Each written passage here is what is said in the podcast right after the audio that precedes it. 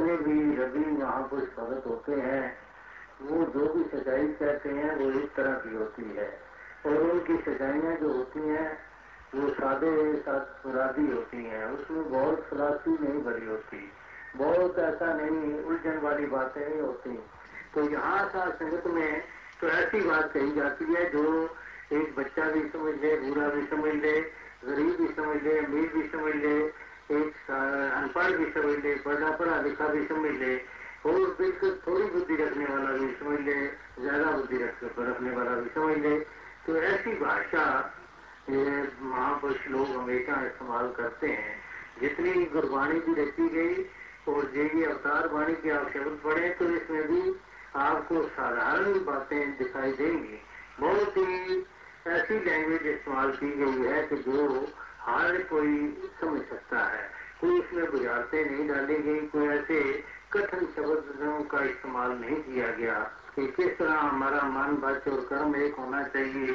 किस तरह हमारे अंदर से ये जो तरह तरह के जो अभिमान है, चाहे वो तन का अभिमान है, मन का अभिमान है, धन का अभिमान है, वो निकलना चाहिए। हमें छोटे बड़े की कदर करनी चाहिए।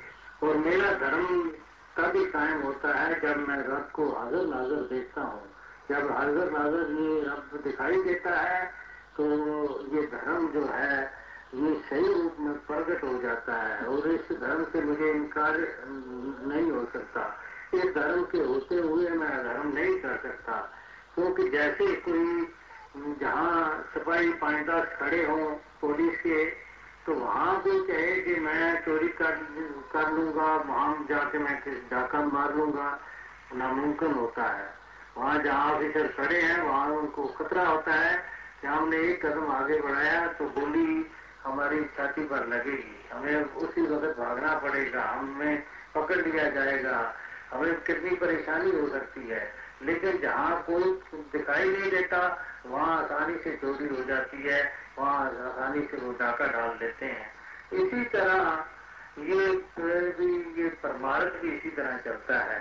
जब ये इंसान इस परमात्मा निराकार को अंग संग जानने लग पड़ता है, ये प्रत्यक्ष देख लेता है तो फिर इसका धर्म जो है सही रूप में जागृत होता है।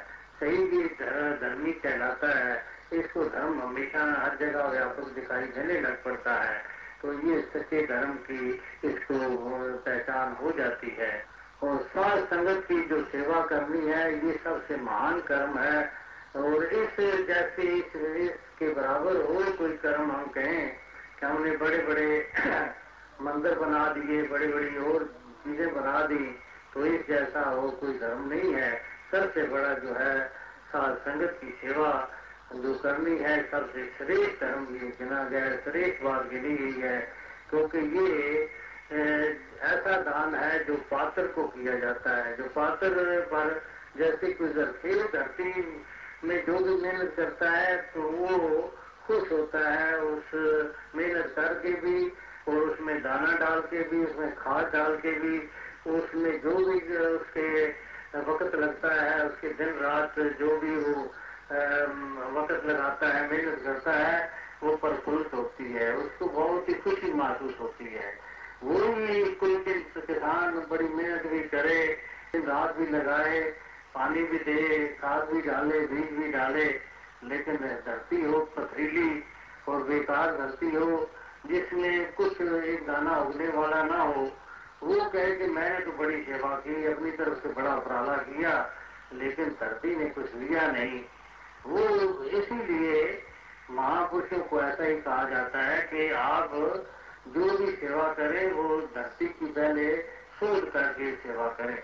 वो धरती कौन सी होती है? ये साधु की धरती। ये महापुरुषों के के आगे जो भी हम सेवा करते हैं तन की सेवा करते हैं, मन की सेवा करते हैं, धन की सेवा करते हैं, वो उसका कितना लाभ होता है? कितनी उसको प्रवानगी मिलती है?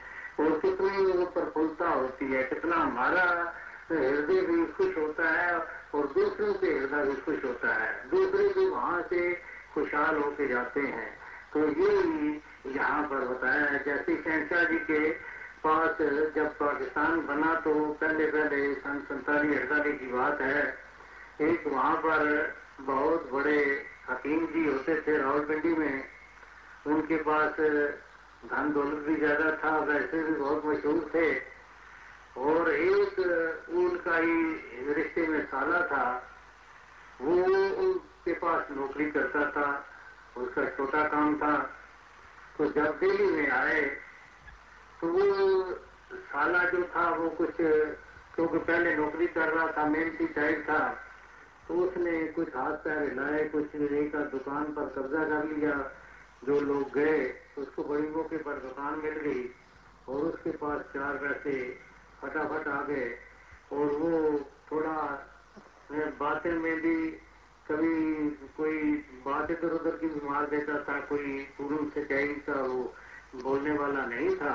उसके पास पैसे धन दौलत को इकट्ठा हो गया बीस तीस, चालीस हज़ार रुपया एक दो साल में उसने बना लिया। तो वो नींद की हालत कुछ खस्ता सी हो गई, वो लाखों रुपए का मालक था। तो वो बड़ा परेशानी की हालत में एक दिन शहजा जी के पास आ गया। तो कहने लगा कि मैं सारी उम्र धर्म ही धर्म कमाता रहा। कोई मैंने और कोई ऐसा काम नहीं किया। मैं बहुत दुखी हूँ, बहुत परेशान हूँ। और मेरा साला उसने कोई ऐसा काम नहीं किया। वो बड़ा खुशहाल है। तो बार बार कहे जाए तो शहनशाह सुनते रहे। कोई नहीं आप पर भी दातार बख्शिश करेगा आपका भी हो जाएगा काम धंधा। लेकिन फिर भी वो कहे कि ये अन्याय क्यों दातार परमात्मा करता है? तो शहनशाह ने फिर स्पष्ट शब्दों में उसको जवाब दिया कि दरअसल जो तू धर्म कह कर जो कुछ करता रहा है, तू धर्म कमाता रहा। उसका तुझे सजा मिली है। तूने कितने मंदिर बनवाए? मंदिर, तू समझता है कि भगवान जो है वो सर्वव्यापी है। वो किसी एक चीज़ में विराजमान नहीं। तूने लोगों की दृष्टि को एक बंधन में डाला। एक भूले भटके को और ज़्यादा भूले भटकन में डाल दिया और भुलेखे में डाल दिया। तूने विशाल जो सर्वव्यापी परमात्मा को, उसको कैद करने की कोशिश की और सब लोगों को बंधन में डालने की कोशिश की। और ये कितनी और अपने आप को तो भगत भगत ना होते हुए अपने आप को भगत कहलाना तूने शुरू कर दिया। तो ये तूने कोई अच्छा काम नहीं किया। उसने जैसा था, वो गलत आदमी था तो उसने कभी नहीं कहा, मैं भगत हूँ, मैं बहुत श्रेष्ठ हूँ, मैं बड़ा धर्मात्मा हूँ। उसको तो वो सब कोई भी कहता था, ये नहीं है ऐसा वो कहता था, मेरे कर्म ठीक नहीं है बख्शिश करो, रहमती माँगता था, कोई भी उसको मिल जाता था। लेकिन तू तो हर बात में कहता था कि ये मैं बड़ा धर्म कमा रहा हूँ, ये इतने मैंने मंदिर बनवाए, ये किए।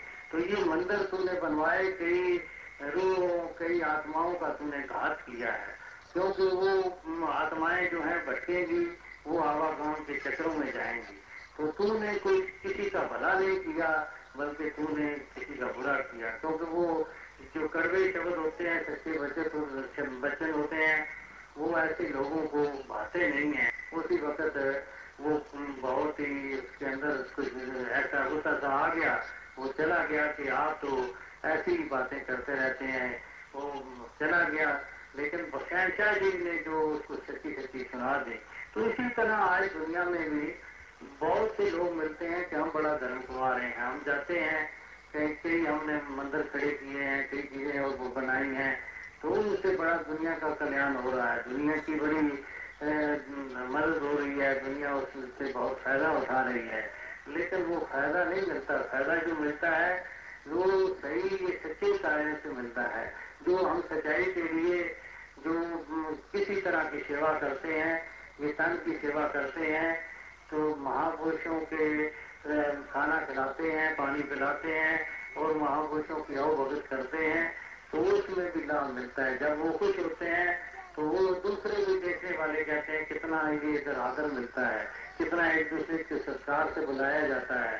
तो उनका हृदय में मोल्ड होता है, जो दूसरे लोग होते हैं, वो भी सीखे आते हैं। और जो हम सारे सेवा करते हैं, मन से करते हैं, हृदय से करते हैं, हृदय से भी एक दूसरे से हम चुच लेते हैं।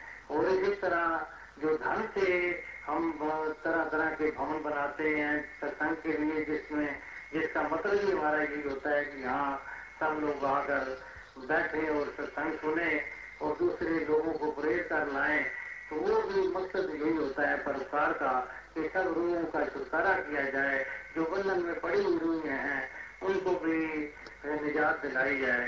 तो वो सब बातों में जो है ये श्रेष्ठ की माना गया है। जब सेवा से कोई त्यागी बन जाता है सेवा नहीं करता तो वो कभी भी वो, वो उसके अंदर मन की मलिनता लग जाती है। जैसे जो पानी चलता हो बहता हो वो कभी मैला और गंदा नहीं हुआ करता।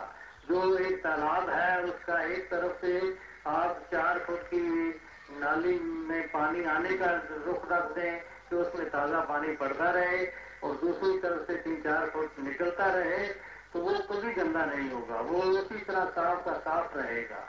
तो जो बड़े बड़े तालाब होते हैं बड़े बड़े साफ़ रखने के लिए आमतौर पर ऐसे ही बनाए जाते हैं कि उसमें जितना पानी बाहर से उसको मिलता है, उतना ही उसका निकास होता है। तो वो बिल्कुल साफ़ सुथरे रहते हैं। और जिस दुनिया से बंद पानी होते हैं, जिसको एक ही तरफ़ एक ही दफ़ा भर दिया और फिर उसमें न डाला गया स्वच्छ पानी और न निकलने का रास्ता हुआ, वो गंदे हो जाते हैं। तो इसी तरह ये जो ये इंसान जो अपनी मेहनत से, अपनी मुशक्कत से, जो तरह तरह की मेहनत करके कई उपरालों से ये धन हासिल करता है तो उस धन को आगे, संतों के आगे खर्च करता है तो इसके अंदर स्वच्छता खुद खुद आ जाती है। तो ये खुद एक वाक पवित्र हो जाता है। ये सब महापुरुष, इनके हज़ारों जो दुख हैं, वो टल जाते हैं, जो इन पर आने होते हैं। क्योंकि इन्होंने ये अपना जथा शकत ये सेवा करते रहते हैं। तन की भी जथा शकत सेवा करते हैं, मन की सेवा भी करते हैं, धन की सेवा भी करते हैं। तो इससे इनको पवित्रता मिलती है। तो इससे बड़ी और कोई कुर्बानी नहीं।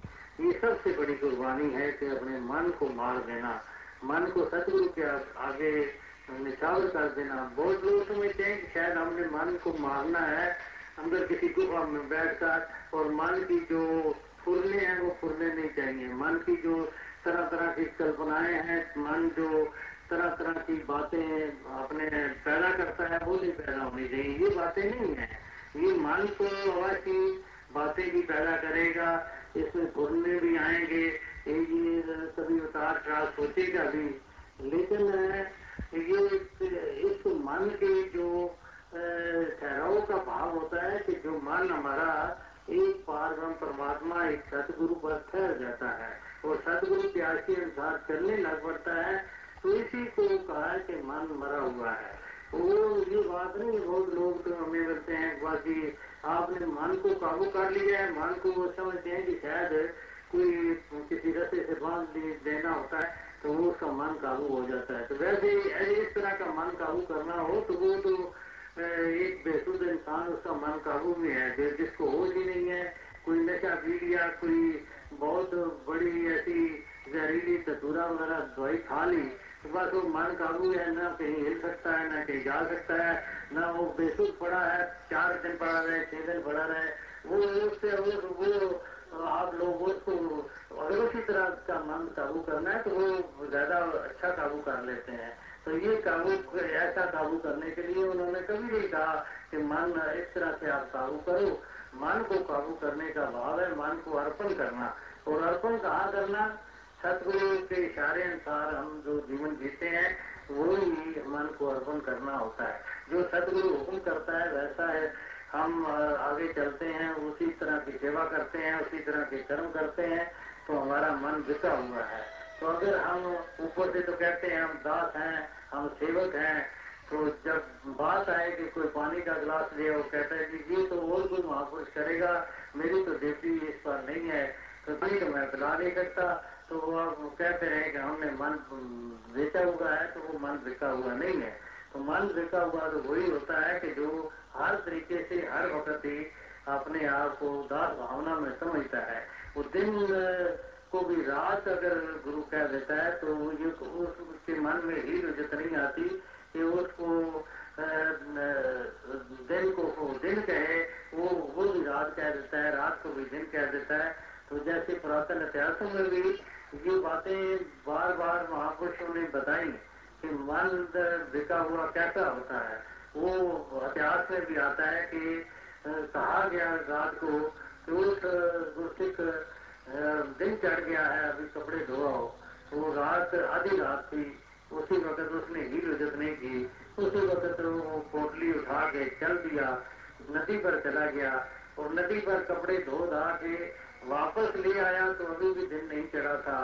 और फिर उस वक्त जब गुरु जी उठे तो कहने लगे वो गुरसिख अभी तक भी दिन नहीं चढ़ा तो रात को चला गया वहाँ पर कपड़े धोने के लिए। तो उसी वक्त गुरसिख के मुँह से क्या आवाज़ निकली? दिन भी तू चढ़ाने वाला है, रात भी तू डालने वाला है। मेरा दिन और रात से मतलब नहीं है। मैंने तो तेरे हुक्म को बजा लाना है। तो इसी तरह ईमान बेटा इसी को कहते हैं। मन अर्पण भी इसी को कहते हैं। और मन अपने को जो बेहतर चढ़ा देना है, ये सबसे बड़ी कुर्बानी होती है। सबसे हम बड़ी बात होती है कि हम मन की ही लुजत नहीं छोड़ सकते। और ही लुजत करने के लिए हम कई रस्ते अख्तियार कर लेते हैं। और अपने मन की बात मनवाने के लिए कभी एक ढंग से नहीं मानी गई तो दूसरे से करवाने शुरू कर देते हैं, तीसरे से करवाना शुरू कर देते हैं। एक रास्ते से, दूसरे रास्ते से, तीसरे रास्ते से। वो फिर गुरु तो समझता है कि ये बात ठीक नहीं है, लेकिन गुरसिखों के वो अपने आप को बस में ज़रूर समझता है कि मैं तो इन गुरसिखों के बस में हूँ, वो उनकी बात को मान लेता है, कहता ठीक है, ऐसे ही ठीक होगा। और वही वर्दी बनती है सबसे कुछ जो सतगुरु को कहा जाए, सतगुरु अगर बहुत बड़े पदार्थों पर नहीं रीतता तो बेरों पर रीत जाता है तो वो बेर परवान है बेर महान है, वो बड़े बड़े और बेदर के लूड़ा साग जो है, वो महान गिना गया उसको ग्रंथों में आज तक। जगह जगह पर उसको स्थान मिला, जगह जगह उसको दोहराया गया। और जो बड़े बड़े पकवान देने वाले, बड़े राजे महाराजे, उनकी कहीं ज़िक्र नहीं, कहीं ज़िक्र उसका कोई भी बात नहीं आती। तो इसी तरह जो परवान की जाती है, जो परवान हो जाती है, उसी को महानता मिलती है। और परवान बात ही शोभा प्राप्त करती है। और जो भी सदगुरु के को परवान हो जाए तो वही सबसे बड़ी भक्ति होती है। और जो परवानगी से रहता है वो चाहे हम जितना मर्ज़ी पे करें उसको कुछ भी फ़ायदा नहीं है उसको कुछ लाभ नहीं मिलता। कोई अपने मन से कुछ भी काम करता रहे, उसको कहीं से कुछ मुआवजा उसका नहीं मिलता। जो कहीं नाम दर्ज करा के मालिक की मर्ज़ी से काम करता है, उसको हर पल मुआवजा मिलता है, हर एक घड़ी का मुआवजा मिलता है। उसको बहुत उसका हर चीज़ का फ़ायदा ही फ़ायदा मिलता है। तो इसी तरह, जो सदगुरु प्रवान कर लेता है, वही भक्ति महान गिनी गई है। तो ऐसे गुरसिखों पर मैं सौ सौ बारी बलिहार जाऊँ, अपना बल उन पर हार दूँ वही मेरे महान गुरसिख हैं, वही मेरे प्यारे हैं, वही मेरे महान सिर के ताज हैं, ऐसी बातें बताई हैं तो हमेशा गुरु जो है, ऐसे गुरसिखों पर ही खुश होते हैं, जो उसके हुक्म अनुसार अपने जीवन को टालते हैं।